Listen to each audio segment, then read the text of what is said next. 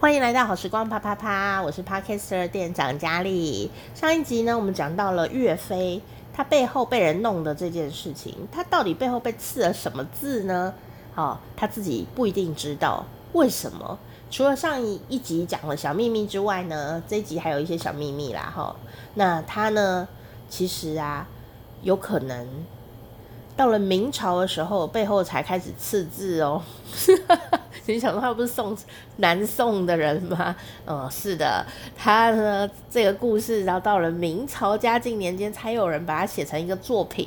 哦，那个作品里面就就写了很多对话啊，好像像小说一般，哦，很精彩啊。就写说呢，呃，岳飞啊，体力很好，能左右开弓嘛。哦，左右开弓不是吃饭哦，就是 现在都写的上餐桌左右开弓。吃的很开心，没有哎、他是左边能射箭，右边也能射箭，很厉害。只要拿到弓，他就能射箭。然后体体力非常的好，而且武艺高强，真的可以参加奥运拿金牌哈。那他呢，在这个战乱的时刻呢，很多人拿出哇，体力很好啊。以前没刀，呃，以前就是 冷兵器的时代嘛，所以没有枪啊，呃，也没有炮的。你呢，如果很会射箭，就已经。能够远距攻击了，那如果你呢又很会打架哈，力量又很大，你那你就是无敌了啦哈，更别说他一定会呃舞刀弄枪的什么的，好，那大家就会想要叫他参加黑社会啊，很多人呢就要找他参加黑社会啊，在这个明朝的故事里面他是这样写的哦，好，结果他就觉得说不可以，我的妈妈说我们要。尽忠报国，所以呢，我们呢，啊、要报效国家，不可以参加黑社会。哦，他就我要听妈妈的话，哦，就唱听妈妈的话，别让她受伤。是的，所以他就决定要这个表达他的心意，就在他背后刺了四个字。这是明朝的时候哦，嘉靖年间出现的故事里面有。到了清朝的时候呢，岳妈妈刺字这个故事才出现。好、哦，岳妈妈就刺字在他背上，说：“孩子啊，你要报效国家。”哦，这个故事才出现。但这故事出现以后就，就哇广为宣传啊，因为很有、很有、很有戏剧张力的一个故事。我还是觉得故事非常的美，但是历史到底是如何，就是有一个很大的问号。那回来讲这个。岳飞哦，从岳飞身上呢，你要先把他从民族英雄啊，什么英雄的这个位置先把他拿开来，你才会看到他这个人。岳飞是一个怎么样的人呢？他治军很严明啦，他是一个工作狂哦。然后他是一个工作狂之外呢，他应该也不浪漫哦。他治军多严明呢？他连老婆用多少钱他都要管，齁。有一个说法，就是说呢，我想他应该是蛮帅的啦，吼。但是呢，这个老婆啊，他都已经大将军了，老婆想要穿个漂亮一点的衣服，不准，怎么可以浪费钱呢？哦，就他老婆也不能穿什么丝绸的装，他是将军夫人啊，他也是要穿的一般平民百姓的这种衣服，这样哈，然后钱都要拿去管军队啊，让军队吃得很好，这样子。他就是一个这样对军队很好的人，所以他的军队的人呐、相当听他的话，而且真的纪律严明，这样哦，很成功的一个将军，很成功的一个呃公司的总经理这样子，一个经理，但是他还是有董事长啊，啊，董事长就是老板，就是这个宋高宗赵构。到底谁想要岳飞死这个问题很有趣。大家都会说是勤快，对吧？事实上呢，想要岳飞死的人恐怕不止勤快哦。那是这个我们在职场上啊，在生活上总会有遇到一些人，呃，对我们不是很友善嘛哦。但事实上也要想想自己啦，因为岳飞啊，你要先想想他的年纪哦，在那个战乱的时刻，他是一个佃农之子，家里也蛮穷的，他竟然可以当到大将军呢。他三十九岁就死了，你看他的人生有多压缩。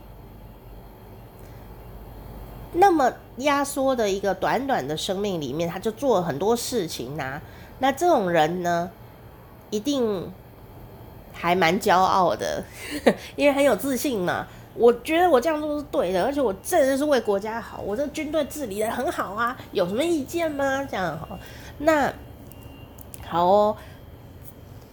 你可能会以为他功高震主，其实也是也不是。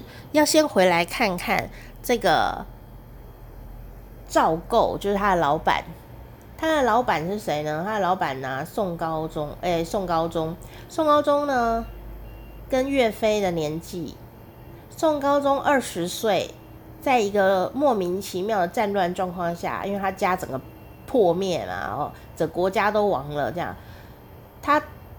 好不容易活下来，二十岁他就担任了南宋的开国君主，就是皇帝哦。当时的状况是非常艰难的，但你知道吗？岳飞大这个皇帝四岁，所以就是你可以想象呢，就是两个二十几岁的人在工作的状态，然后一起打拼的状态，老板还比员工小。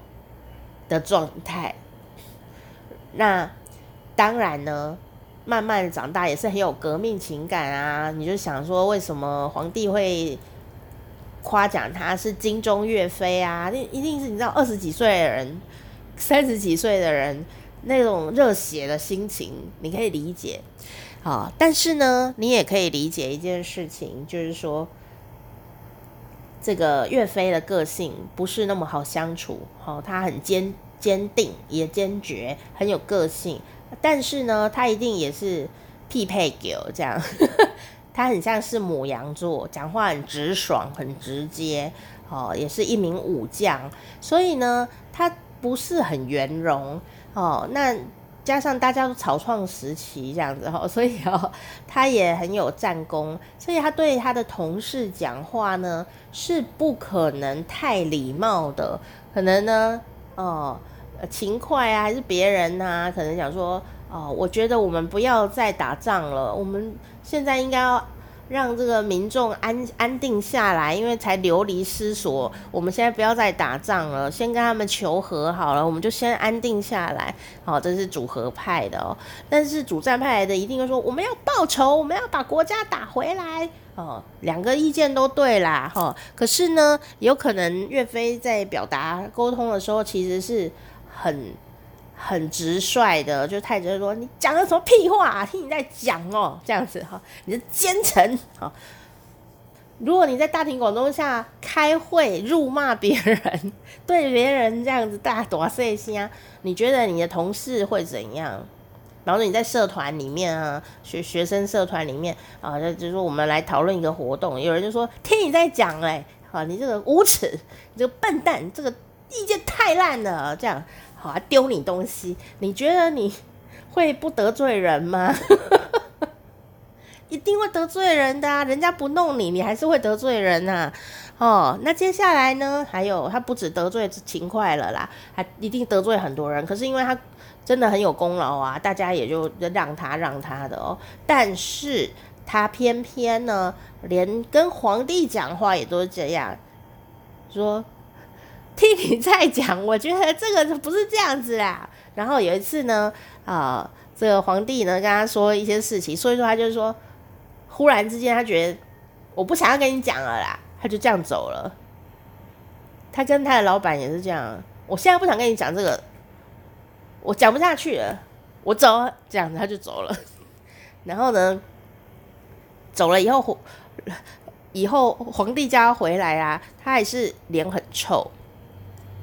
所以呢，如果你是社团的社长，或者是你是一个公司的主管、老板，你能接受这种员工吗？他对你来说是非常重要的，很有功劳啊！你没有他不行。可是他每天都给你 saving 呢，每天都凶你，还直接就这样走掉，这样子哦。甚至呢，还有不。不守国家规定的状态出现，好，就是说，呃，这个军权呐、很重要，不能随便移转。但是因为他妈妈过世了，岳飞妈妈过世了，他就要去守丧，所以他就私下说，呃，这个这个今天的管理权先交到你手里，哦，就交到 A 军手里了。